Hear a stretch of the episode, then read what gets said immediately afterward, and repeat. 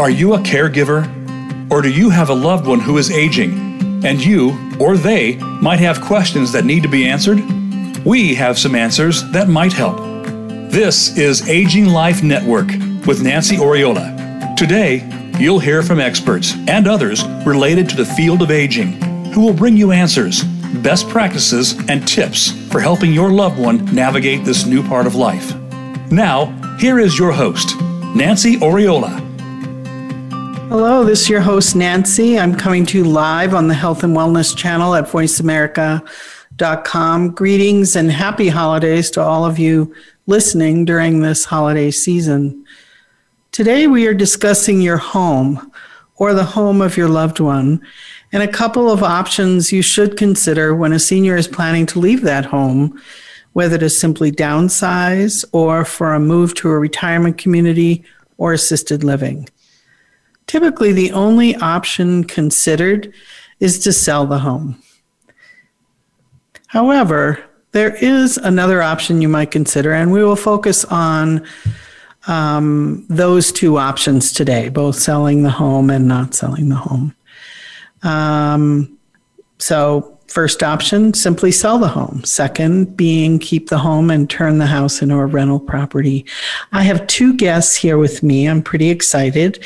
They're both uh, very knowledgeable in this subject. They will be helping us understand the pros and cons of these two options.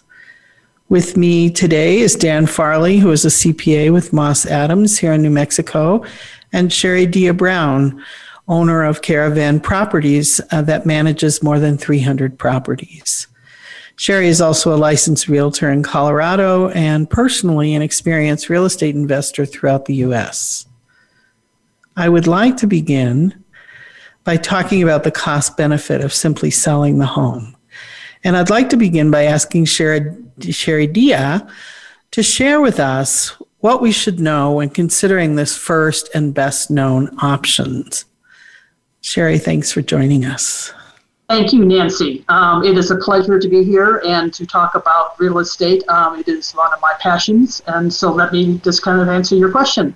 Uh, selling a home is definitely a uh, popular version of owning uh, real estate. Um, and the important thing about real estate is that you have different benefits and options that you can do with it.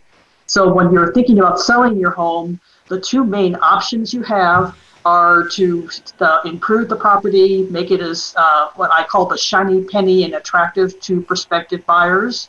The other option, if you just want to do a quick sale, is that you have the uh, property clean and presentable, but you sell it as is, and you don't ask the uh, um, you don't you don't allow the prospective buyer to have, to have a whole lot of demands on their inspection process.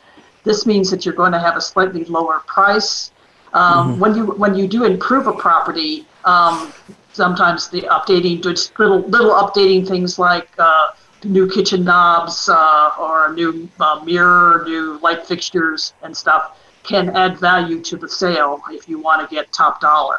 So mm-hmm. th- that is the the options that you have on on a sale uh, of the property. And of course, the most important thing is you do want to hire the best qualified uh, real estate professional who's familiar with that area and that particular niche market. Because even within you know within a city uh, or a town, you have different parts of the town that are more uh, popular uh, from time to time. Um, and so you want to know that that person's familiar with that particular market. And and I assume, um, Sherry, that um, the shiny penny option can often be a little bit costly. For example, um, in my work as a private fiduciary, um, you know, we we sometimes are selling homes for seniors, and uh, what you often find is there haven't been updates in 40 years, 30 years. So you've got pretty worn carpet, you've got um, outdated kitchens. Um, and so the shiny penny option can become pretty costly. And it's important, I would think, to work with a realtor who can really help you with the cost benefit of those those upgrades. Yes, that's a very good point. Um, the realtor will help with saying, okay, if you spend a couple thousand dollars, here's how much more I think I can increase the purchase price. Mm-hmm. If you do these upgrades, then I think I can give you this. Um, mm-hmm. And so they will actually help you uh, weigh the pros and cons of how much money you want to spend um, to get that increased value for the shiny penny uh, versus the one with a little patina on it. Right. Yes, and um, the inspection process can be can be cumbersome. And um, I was um, recently talking with a realtor about the benefits and the headaches involved in doing such things as carpet allowances and and things like that because uh, buyers often will want more than you think. You know, you start getting into the tit for tat around, you know, level of flooring, what kind of flooring, you know, costs, right? Yeah. And that's, so, yeah, that's a very good example of the pros and cons of carpet. Is you could pick a color that you think is nice and neutral and whatever, and actually the buyer wants to have wood floors. So you know you're yeah. So it's it's it's a it's just make it attractive, make it uh, you know use your best judgment and use the feedback from the realtor on what's the most popular right now. And mm-hmm. and really it's a team effort. So you know the uh, uh, you know if you're if you're wanting to have um, the best dollar value for the you know for your sale, then do what is the more popular the you know things that you're seeing in better homes and garden type you know the people that are promoting properties. You can look on websites and see what are the popular colors and what are the popular styles of uh, how the property looks for prospective buyers. Right, right. So let's um, let's bring Daniel in here um, for a moment. Daniel, can you talk about um, you know the tax rules as related to um, expenditures of the home, um, capital gain basis when you're looking at simply selling your your private residence? Sure, Nancy. Um, so really, the the tax treatment is going to depend upon how long um, the individuals lived there, um, if they're married or single, and the extent of the gain that there might be on on the home. So uh, there's a few rules. Uh, I'll start with the first one that uh, most people probably qualify for, assuming that uh, mom or dad has lived in that residence for any length of time is that the, there is an exclusion of gain uh, up to $250,000 for a single person or $500,000 for a married person, uh, mm-hmm. excluding gain on the sale of their principal residence, as long as they have both used and owned that home for at least two of the previous five years. So, okay. assuming they meet those rules, they're going to have a portion of that gain uh, not included in their taxable income. Okay. So this will be highly dependent upon what they paid for the home originally and you know what they're selling the home for.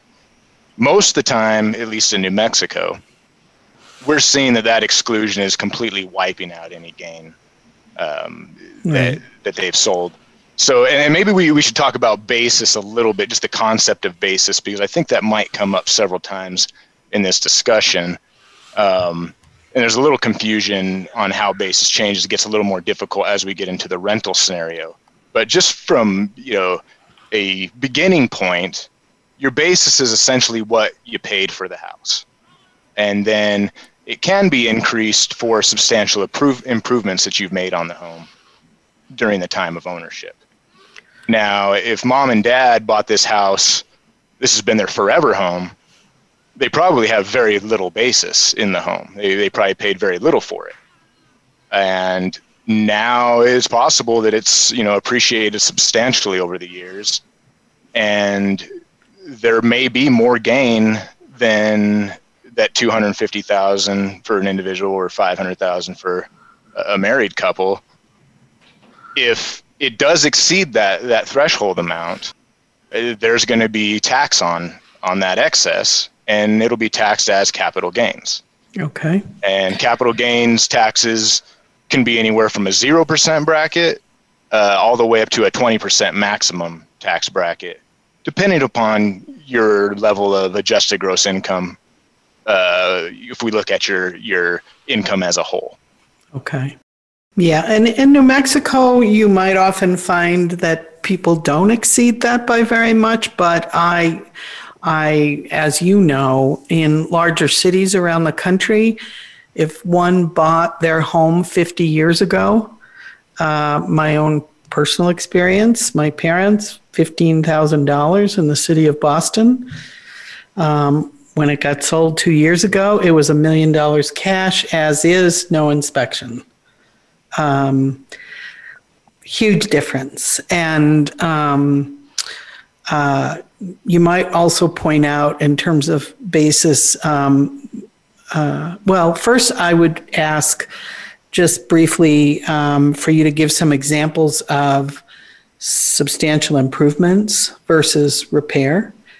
Sure. Um, you know, the, the hot replacing the wa- water heater versus new windows. Right. Yeah. And so improvements are usually when we refer to them. It goes back to the tax code and the regulations, how they've defined it. Is if it's a betterment, adaptation, or restoration of the property, and that's still pretty vague. Um, but I mean, if we want to just talk about it, kind of in general terms, if you're making an improvement such as better windows, you're putting in a swimming pool, um, you're doing landscaping that's going to last more than a couple years. You know, permanent type of of an, an addition. An addition to the exactly. Any of those types of things would add to your basis. They're essentially capitalized, and we add that to the purchase price for your basis. So okay. that continues to increase the basis for later determination of gain or loss on the sale, or even to establish uh, depreciation uh, if, if it's being converted into a rental business use property. Uh, the other thing I failed to mention earlier is maybe it's not mom and dad. Maybe mom or dad has since passed away prior to the. Uh, we'll, we'll just use dad, I think, for instance. Usually dad passes away first. We'll say that dad's passed away. Mom is the one we're talking about maybe moving out of the home. Mm-hmm there would have been an adjustment to basis when when dad passed away. So that also kind of comes into play. Um, so th- there is a rule with the IRS where they adjust the basis of the property of a decedent um, to the fair market value at their date of death. So even if dad, mom and dad paid fifty thousand dollars for this house, you know, fifty years ago, and when dad passes away, the house is worth a million dollars, the IRS has now deemed uh, you to have paid, well, mom, because she's the inheriting party, mom to have paid a million dollars for that home. So if mom sold it tomorrow, she would have no gain or loss because it's adjusted her basis to the fair market value. Don't they only adjust the basis for half for him, or do they adjust the whole basis? You get you get an entire step up. What? That's correct. Yeah, it's a one of the one of the one of the benefits in the tax law. I didn't know that. Interesting. Um, okay. Wow, that really changes things in my mind. Is that a new rule? How did I miss that? Wow. Okay. Hmm. Not a new rule, but it's it's not a, a well known rule. Okay. I always assumed half. Okay. Well, that's great. Is that just with a married couple? I mean, if you own real estate with someone else, it depends on how it's titled, probably. That's what you're going to tell me, aren't you? Correct. Yeah. Okay.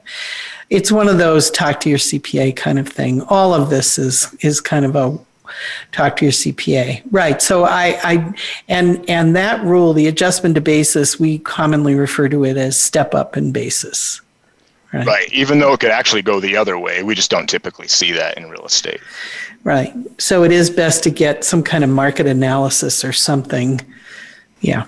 Okay. Absolutely. Because mm-hmm. sometimes there is no probate, and so people probably forget to do that. Huh. All right. Well, um, Sherry, do you have anything to add to that about the sale? Yeah, um, that's uh, even the, the CPA is an important uh, input on the process, and the estate attorney will also help with that. Uh, but also, what the, the, what the realtor can help with is okay, what are the improvements? Uh, if you're just it, uh, the, the comparison I like to use, but you know I can't give tax advice, is that you're doing a repair, you're doing uh, updating you know that's just that's that's that's plus. But if you're adding a whole new addition, you're uh, you're doing an improvement, basically a repair versus an improvement is the two easy words I use to define uh, the tax benefits um, for the property. So uh, that, but that is always dependent on your CPA. Your uh, and that's where you have the best qualified CPA helping you who understands real estate. Right. Correct. And right, because it could be if you have 30 year old carpet and you're you're pulling it out and putting in, you know, hardwood flooring, that could be considered an improvement. So you need to check with your CPA about that. I think is there also still a rule um, that the the money you spend in the six months prior to um, the sale of a property to prepare it is that also still tax deductible or added to basis or something? No. Do you do you mean for sale? Yes. Yeah, it's going to be the same rules as far as whether it's basically just general repair or if it's a capitalized item that provides oh. you know additional life or value to the property. Okay. Okay. So some of the benefits of selling the home, we could say, is um, it's just, you know, it's done and you move on right? Uh, but there's also some costs related to it, um, not only the improvements, um, the potential tax liability. Um, and so you have to look closely at the tax liability. You have to look closely at the cost of preparing the home, um, the selling costs related to the sale, the commission, um, the typical selling costs that will come out of the proceeds and the funds that will remain uh, net versus keeping the asset, which may continue to grow. It depends on the market you're in, I would think, when you're doing an analysis, um, and the kind of rent you can get, whether the home's paid for or not. And we're going to get into all of that after um, our break, which will be coming up in a minute. Uh, but just to finalize this piece, um, there can be a lot of costs associated. And then when you get those net dollars, what are you going to do with those dollars? Are they going to sit in a cash account? You know, it depends on how much you have. Do you need to invest those? What's the concern there, right? Lots of decisions need to be made. So, thank you to both of you for this piece of our discussion. Um, next, we're going to take a short break here, 90 second break. When we come back, we're going to talk about option two, which is keeping your home uh, or your loved one's home and, and creating an income producing asset. We'll be right back.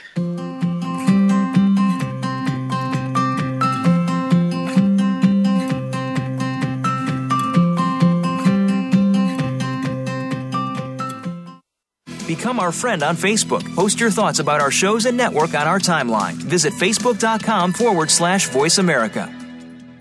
Are you overwhelmed and struggling with the next step? Is your family in crisis? Do you need advice or help making a difficult decision for an aging loved one?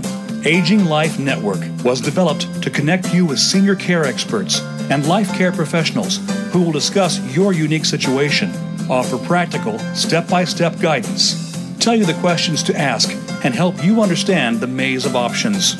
Their network of life care professionals, available to you through HIPAA compliant video conferencing and calls, will work with you to create action plans to solve your current and real time problems. Aging Life Network's online educational center, ALN Academy, offers 24 7 access to the most up to date and accurate information for seniors and their families. Through podcast interviews with senior care experts, articles, and live webinars, Aging Life Network shares with you those things you need to know to care for your aging loved one. Check out aginglifenetwork.com today and find the answers you need. Your life, your health, your network. You're listening to Voice America Health and Wellness.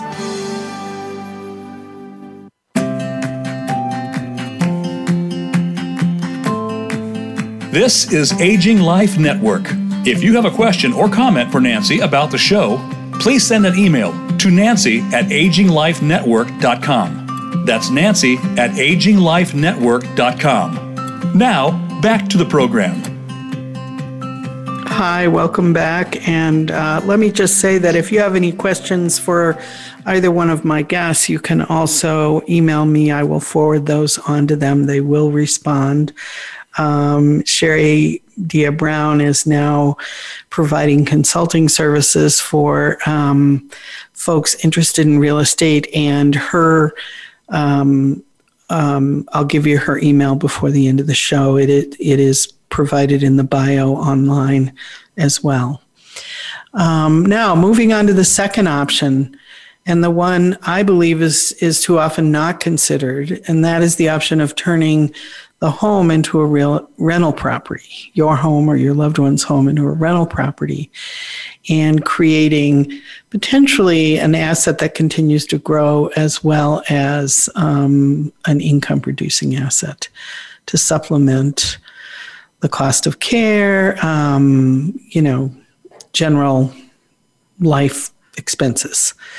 Um, Sherry, I'm going to go to you again first to discuss the benefits of this option. Um, as I've mentioned in my show description, for many homeowners and family members, um, there, you know, along with this option comes some concerns. But let's start with the benefits and then we'll address some of the concerns. Okay, so there are lots of benefits to owning real estate. Uh, it helps produce additional income, uh, which, depending on what the family wishes are, uh, can be distributed in monthly little uh, checks in the mail uh, to the uh, to the owners of the property. Um, this is where family really needs to talk with each other uh, and determine what is the long-term benefits of the property. Uh, the nice thing about property is that it is, um, especially if it's a free and clear property, it is um, the, the money is is a, uh, is an added bonus to the, whoever are the lucky people who get to benefit from that piece of real estate. And when it's professionally managed, you have also increased your uh, chances of a very positive relationship. Uh, the, the realtor is a person, the, the real estate professional who does property management and is the best qualified person to help you with that is going to know what are the uh, the art of spending just enough money to make it attractive to the, the to the prospective buyers, um, to prospective tenants. And then the most important thing that a good real estate professional who does property management, because they like to do property management, is that they are choosing the best qualified uh, additional new occupants. Uh, there are lots of ways that you can screen your the, the tenants. Um, you want to be consistent with your policies and procedures. You want to have a good contract that, that does a nice, um, makes very clear who has authority and responsibility in their relationship. And bottom line is that the realtor is going to basically help you um, do just enough work uh, that the house has that nice patina to it but it's clean and functional and helps you with that. Um, and then if you have the professional, when a professional helps you take care of the property, uh, they have relationships with handyman, electricians, plumbers, um, who are tried and tested and have uh, want to have a good relationship with that real estate broker, that property manager, and they are going to keep their prices reasonable. Uh, sometimes, if there's a good relationship with the, the property manager, uh, there's a little kind of what we'll call the family discount that is granted. They, the, the vendor, those those relationships, the handyman or the plumber, the electrician, is um, is doing good quality work, and they're also not uh, they're giving the the family discount to honor the relationship that they have. So it's a team effort. Property management is a team effort, and you really have to have a uh, uh, everybody's important. Everyone's equal in this relationship. So even though the owner of the property and the and the tenant uh, are are the relationship with the property manager, uh, there's also the neighbors. There's the community, uh, and the best compliment a rental property can have from the neighbors is they don't know it's a rental and a good um, good systems by a good property manager, um, mm-hmm. that's a good sign that it's it's a successful relationship. So the, there's a lot more I want to talk about in terms of property management. Um, but um, I also just I want to step back a little bit and um, just the idea of turning uh, a home into a rental. I think I, I assume you would agree that you really need to look at um, the home itself, um, the geographic area in terms of um, pricing, um, uh, how much maintenance is required, uh, how much repair and you know upgrading need to be done. Um, you know, um, after costs of the um, things that you just mentioned in terms of the team, um, and you probably have some sense of what the average cost per year might be, whether it's a percentage or, you know, in terms of paying your property manager and paying your team, you know, routine maintenance that comes up, whether or not you need a landscaper and things like that. Um, in order to come up with a net. Because yes. if you yeah, because if you're doing a rental property, it's it it really can be about um, um, you know the income production that's possible. But when you think about it, in some instances, and I'm going to toss this over to Dan, in some instances, it could be that um, whatever, let's say it's a single woman who has had a property for 40 years and there is in, you know, and she's in a city. Gosh, if you're in Denver right now, you know, you could have astronomical gain. And so it could be by converting to a rental, you're foregoing dealing with that gain if you have beneficiaries, if you have enough other assets to um, you know cover things for the rest of your life and you're able to turn this into um, a rental and avoid all those taxes until your death right? Which is what you i mean so it, it, it really is individually dependent. Absolutely. Um, and that's kind of you know a caveat whenever we advise our clients. I mean the plan needs to incorporate their goals. Uh, we don't want them to act on tax motivation alone, um, but just rather be informed about the tax tax ramifications so that they can make an informed decision. So oftentimes the tax associated is out, outweighed by other personal influences. So really is no one size fits all model.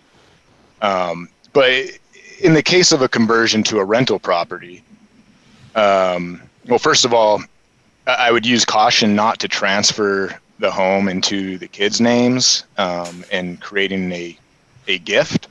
I would still mm-hmm. leave that in in mom's name. Um, the income's going to be reportable to mom uh, for the rental income. Now, right.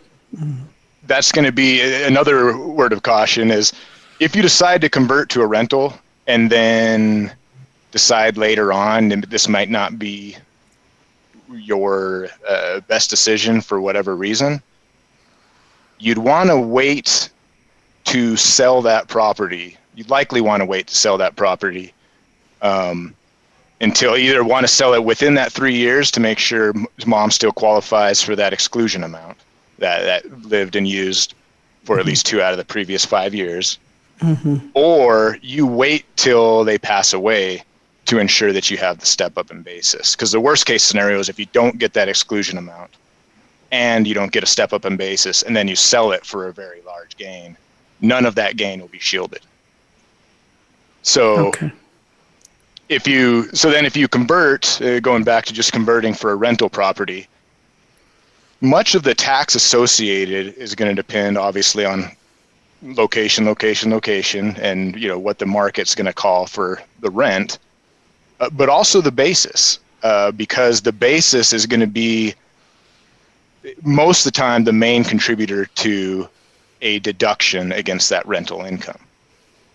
And you know, I brought up the basis before uh, for the purpose of sale, but when you convert it to a rental property, the basis it becomes we say depreciation. It's not depreciation of the value of the property, but it's more of a cost recovery of what was initially paid for that for that property. And for residential rental, we depreciate that over 27 and a half years. So for very simplistic purposes, let's just say that the home has a basis of $275,000. That would mean for the next 27 years, you have a $10,000 depreciation deduction, a cost recovery of what and that paid. and that goes against the rental income. and that goes against the rental income. Mm-hmm. And one of the benefits um, that I think we see with rental properties is the the after-tax cash flows may be a little bit better than in other types of investments. And what I mean by that is you're not paying money out of pocket for that depreciation deduction because it's already been paid in advance. So if we walk through a quick, you know, example, um, oh, and let me back up a little bit too. Is we're not allowed to depreciate the land. There has to be a carve out of the land from the building. So we have to use a reasonable method. Um, real estate professionals are, are good at helping us with that. Um, but if there is no other um, you know, documented method, oftentimes we rely on what the tax assessors break out via building versus land Sure. um, or a recent appraisal. Um, so that's for uh, you know a simple example of the after tax cash flows benefit. Say the rental home, let's say the total tax basis for simplicity is 375. We allocate $100,000 of that to land and $275,000 to the house. So we still get that on the previous example, that $10,000 of depreciation each year. So let's assume that you're making the annual rents are $30,000, $2,500 a month. And then we have management fees of $2,000, say insurance expense for $3,000. By the way, I'm just pulling these off the top of my head. It may vary. Right. It may vary, cons- you know, significantly. I'm just using this for example. Yeah, yeah. I'm going to talk to Sherry about those costs. Yes. Real estate taxes, we'll say another three thousand. Repairs and maintenance, maybe another two thousand. These are all out of pocket costs. And say that the actual cash outflows is ten thousand dollars. So you have net, you've brought in thirty thousand dollars of income through the year, and you've spent you spent ten thousand dollars on out of pocket expenses. So you have twenty thousand dollars of cash. Well, you're not going to pay tax on that full twenty thousand dollars because we have that ten thousand dollar depreciation deduction. So you're really going to only be taxed on ten thousand dollars of that taxable income. Right. And to benefit it a little bit more, is we likely have a qualified business income deduction associated with that, which is a, a new concept which uh, came out in 2018. Um, and so it's a very simplistic uh, calculation. It's 20% of your net income at the bottom. So if you say you have $10,000, we knock another $2,000 off of that. There's essentially $8,000 of taxable income. On a $30,000 even okay. though even though you have twenty thousand dollars of cash. Okay. Okay. And that, and that, that, really is the magic of property management and real estate. Uh, it, this is a small business. Even one single family home is a small business, and so you have business deductions that he's just giving you some heads up on, and so those help. Uh, you know, you, you at the same time while you have appreciation of the value of the house, you have the deductions of the business expenses. So uh, the important thing is that your when you first start up the relationship with the property, the, the inspection process will help verify, okay, are there any big expenses coming up that could be more than that couple, you know, couple thousand dollars a year? is the roof in good shape? Uh, is what is the condition of the water heater, the forced air furnace, or whatever heat source, the boiler, whatever is the source of heat um, for properties that need that.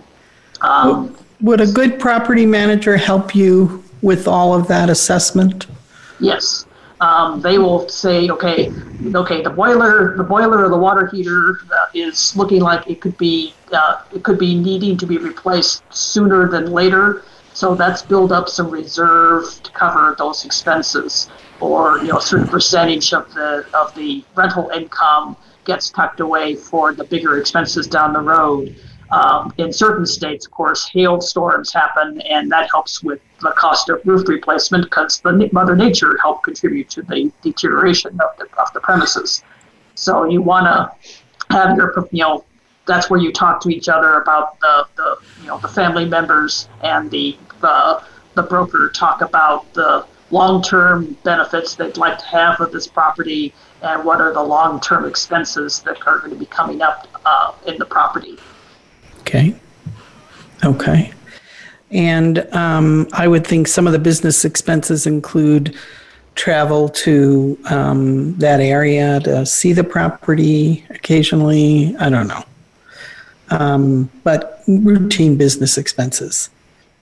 Yes, it also uh, gives the opportunity to convert, like, you know, normally we have an itemized deduction for um, real estate taxes and mortgage interest.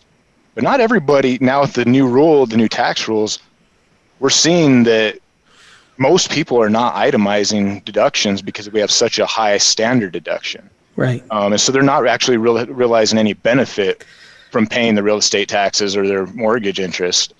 Um, in a rental, we're not limited on that. That goes directly on a, on a different schedule, and it is a straight deduction nice. without any limitation. And you still get your personal deductions as well. Yeah. Right. Very nice. Okay.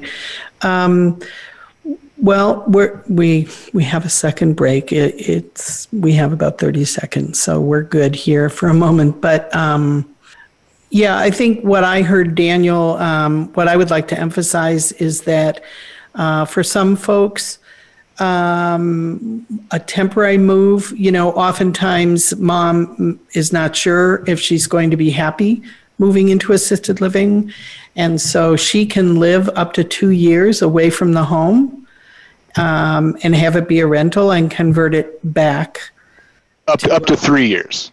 So she has to live well, in a two out of the previous five. Oh, years. okay. So up to three years, she can be out of the home. It can be a rental. And if a decision is made for her to move back, um, it can still be sold as a as a personal. You probably have to recapture some of those business things that happened, but the depreciation would be recaptured. Yes. Okay. yeah. Okay. So um, we have more to talk about. Um, I would like to drill down a little bit more about some of these costs and and ask Sherry about um, hiring a property manager, what I should consider, what I should be looking for uh, to hire a good one. So we'll be right back, folks. Come back.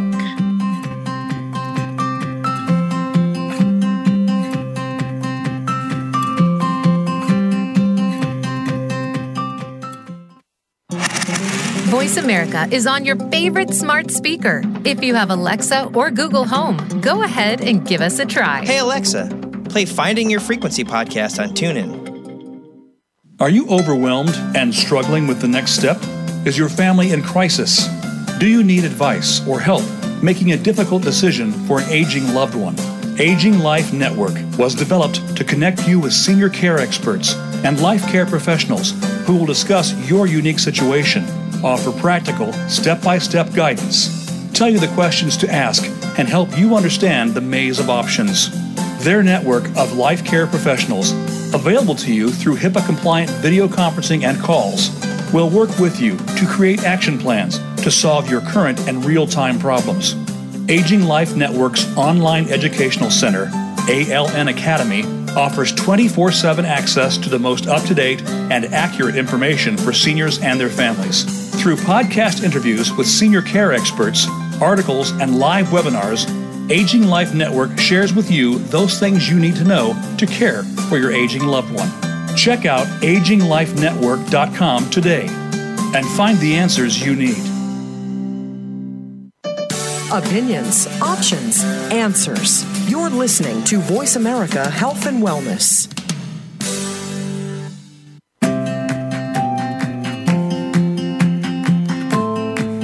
This is Aging Life Network. If you have a question or comment for Nancy about the show, please send an email to Nancy at aginglifenetwork.com. That's Nancy at aginglifenetwork.com. Now, back to the program. Hi, welcome back. I'm here with Sherry Dea Brown, owner of Caravan Properties, and Daniel Farley, CPA with Moss Adams. Um, thank you both for joining us today, pre holiday. I know you have a lot on your plate, I'm sure. Um, I want to talk a little bit more about property management and um, because I know there's a lot of property managers and my concern um, as um, a senior who is considering this option in my future is um, finding a good one. Um, uh, and I know for families, you know, when there's multiple children and a home with, and it's a, and it's mom's sometimes biggest asset. Um, you know, it's important that um, I not, you know, if I'm going to hire somebody and pay them, I don't want to deal with the headaches of um, of ownership. That's what I'm hoping to transfer on to you, Sherry.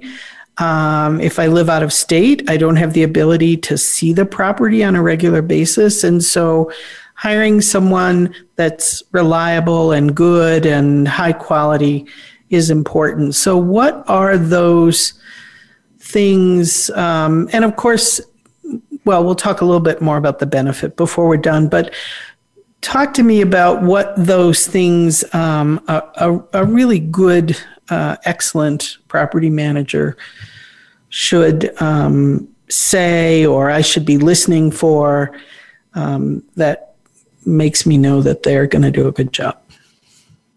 I would say the number one thing is that what a good property manager is doing is, first of all, they're doing property management because they like doing property management. I love doing property management. Um, and then basically that provides, uh, if you've been doing it long enough uh, or have been trained well enough, you have specialized knowledge of management. And management is the important part of its systems and its relationships. So the good property manager has good relationships with the various handyman vendors and so on. They have good contracts. They're, they're contracts that can, uh, if you end up in a, a, a, dispute, the language in the contract speaks the, uh, the landlord and the tenant basically are both bound by the terms of the contract as signed. So making a good contract. And the other important aspect is there's a policy manual. A good property management company has a policy and procedure manual that defines the consistency that they provide in their services, how they process applications consistently so that fair housing is not complaining and having worried about the, the public is not being protected. Um, and then that there that the contract provides a level of authority and responsibility, and this is all defined in writing so that it is um, it is clear what the language says. Is that something they would share? Oh yes, a good property manager shares their documents so that you know. They may not let you have a you know um, they may not they may say that respectfully some of the best property managers are saying, okay, you're, you're hiring me to do my job, so let me be the landlord, let me have the relationship with the tenant, let me handle all the details, and the only thing you're responsible for is to, to, to you know, acknowledge the amount of your deposits each month and read your owner statements so you know what activity took place. Perhaps there was a little plumbing issue or an electrical issue that was handled during the month. So you got a little bit less money deposited into your account during the, the middle of the month. But the, it was all handled because the one of the systems that the property manager has is they have an emergency service that handles the after hours calls if unfortunately you know there is a sewer backup or something's happened. And the owner doesn't have to be bothered uh, until the next morning with the bad news that the sewer backed up because the professionals, uh, the property manager, and the, and whoever the repair people that they hired have handled those details and coordinate with the tenant to deal with whatever issue it is. Because there's a phrase I use, which houses will misbehave from time to time, and it's terribly rude. And that's why you have the property manager handle that for you, so you don't have to worry about those uh, those details. Um, and the most important thing is accountability as far as the uh, communications and accurate accounting of the all funds. Um, the real estate commission wants to know that every penny of someone else's money has been properly accounted for, and a good property manager has a, a property management based software which does track the you know the ledgers and the accounting details and provides a monthly statement to the owners, so you know, to the owners of the property, so they know exactly what the income and expenses have been for the property. You, you talked about building up a reserve. Do you actually keep an account in house of funds related to that property that you use to pay your um, your repair people, professionals, etc.? Yes, uh, the amount will vary from property management company to another. Some keep a up to a month of reserve. Uh, some, especially if they're helping with like uh, if there is any mortgage or uh, agreement to pay taxes or insurance, so everything's in one report uh, and then the 1099 to the end of the year to the to the owner to track for taxes, or it can be just you know a couple hundred dollars, you know whatever the amount of authority that the property manager is granted for repairs and maintenance, three hundred dollars, you know five hundred dollars, or whatever amount is agreed to in the in the contract between the owner and the and the property manager. Before you get authority to do something. Yeah, and that's the okay. Give them the authority to take care of little things, and then a really good property manager will even take care of the big things, and then uh, that's where the the owner also wants to have the the owner of the property wants to have their own reserve, so that they are building up money, perhaps in a whatever whatever little interest they can get from the bank or in their you know zero coupon, whatever they want to set up for for tax purposes, uh, their benefits um, they want to have uh, their own reserves that they're keeping track of as well. Okay, and so um, I'm jumping around here. I'm sorry, Dan. Um, uh, I assume you would recommend, since we're talking about this as a business, that you would recommend a separate account for um, this whole arrangement. Yeah, absolutely. I'd always, I mean, we always recommend that you don't um, you, you don't combine your personal and, and business activities.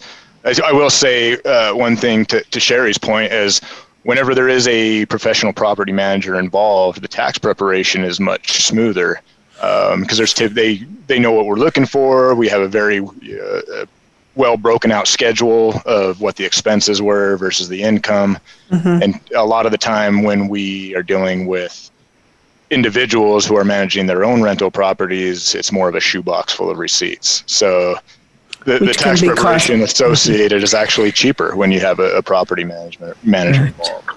Yeah, good point. Good point. Um, and so, Sherry, um, can I uh, should I expect to get a positive response if I ask for references, for example? Oh, yes. Yes, um, a good uh, relationship with other owners that the, that the person already manages. There's always going to be people who are happy to give feedback about their own experience that they've had working with this particular property manager. So referrals is a good thing to ask for. And during the interview process, I would highly recommend that you really pay attention to the words that the you know you're you're conducting an interview. So listen to the words that they're speaking to you. Um, are they positive? Um, are they proactive, intended?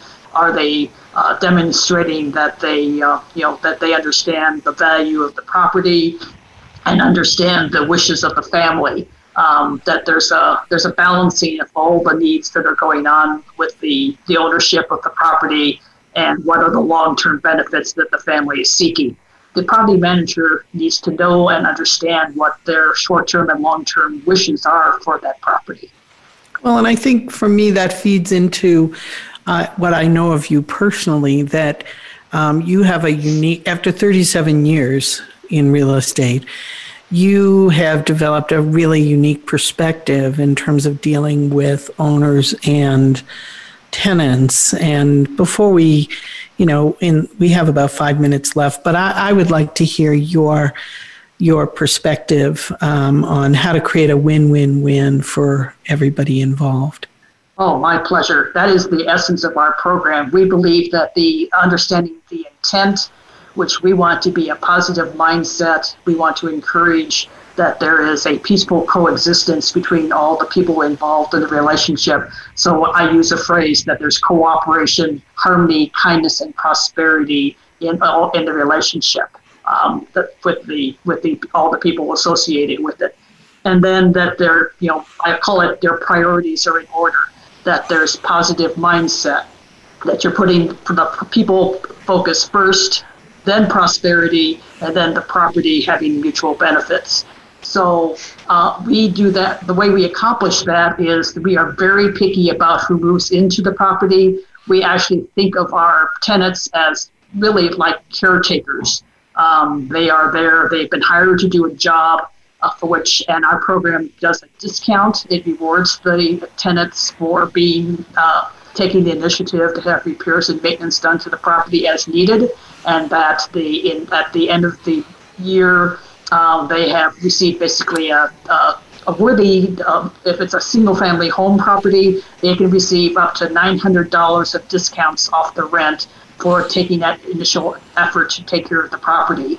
And in the way we uh, they contribute is they also it's like a de- I call it the deductible like a deductible and an insurance policy. The tenants will pay minor will have authority to take care of minor repairs and maintenance themselves, or contribute a little bit of like $75 up to, um, repairs and maintenance.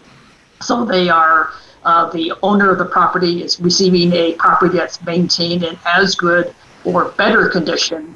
And it is what is a great pleasure. Uh, one of my favorite stories is I had a tenant live at a property for 10 years. They were a military family. And during this time, the wife had husband deployed for several of the years. When they moved out 10 years later, and because they bought a house. That's the number one reason we lose good, you know, good tenants is that they buy a house. Is they were um, they return the property in better condition, full interior paint, um, improvements to the property, and what that tenant, those tenants earned was a $500 bonus on top of their return of their security deposit. Uh, that was the reserve held by the tenant during their tenancy. Nice. So that's a program. That's why our program is more pro. It, it, has a positive approach. Is because we do believe that when the tenants take the initiative, are well rewarded for their extra efforts, that the owner benefits from a well-maintained property, and when the system works perfectly, there is not mm-hmm. a thing we have to. The the property is moving ready for the next tenant. When uh, when the old tenant moves out, the new tenant moves into a move-in ready property. There's no downtime between nice. caretakers. Nice. Very nice. Okay. And um, last, just in terms of costs, is there an average cost that one can expect to pay a property manager? A property manager, there, there of course is no standard to the industry. I've mm. seen everything from um, 8% to 12%, depending on what all is included in those that management services. Because there are some that include everything in their percentage and others. And there are some who actually will also just do a flat rate type of approach where they just charge a certain amount per month for their management. So okay. it really does vary, and you just you know have to read the agent, read the contract okay. that you have to understand okay. it. Well, I um, we've got to go. I appreciate the two of you. Um, Sherry has um, offered her um, email. If anyone wants to email her directly, it's Sherry, S H E R I, Dea, D E A, at caravanproperties.com. Thank you, Dan Farley and Sherry Dea Brown. Yeah. This has been a great conversation. I appreciate both of you. Yeah. And happy and, holidays. And them to, on the subject line, tell them to put radio show so I know. Okay, put radio show on the subject line. Yeah. You guys are fabulous. Um, thank you. Have a great holiday. Thank you very much for um, this invitation. My pleasure. pleasure. Yes, thank you. And Happy New Year. God, we need yes. it. Okay. Happy New Year, everybody. bye bye.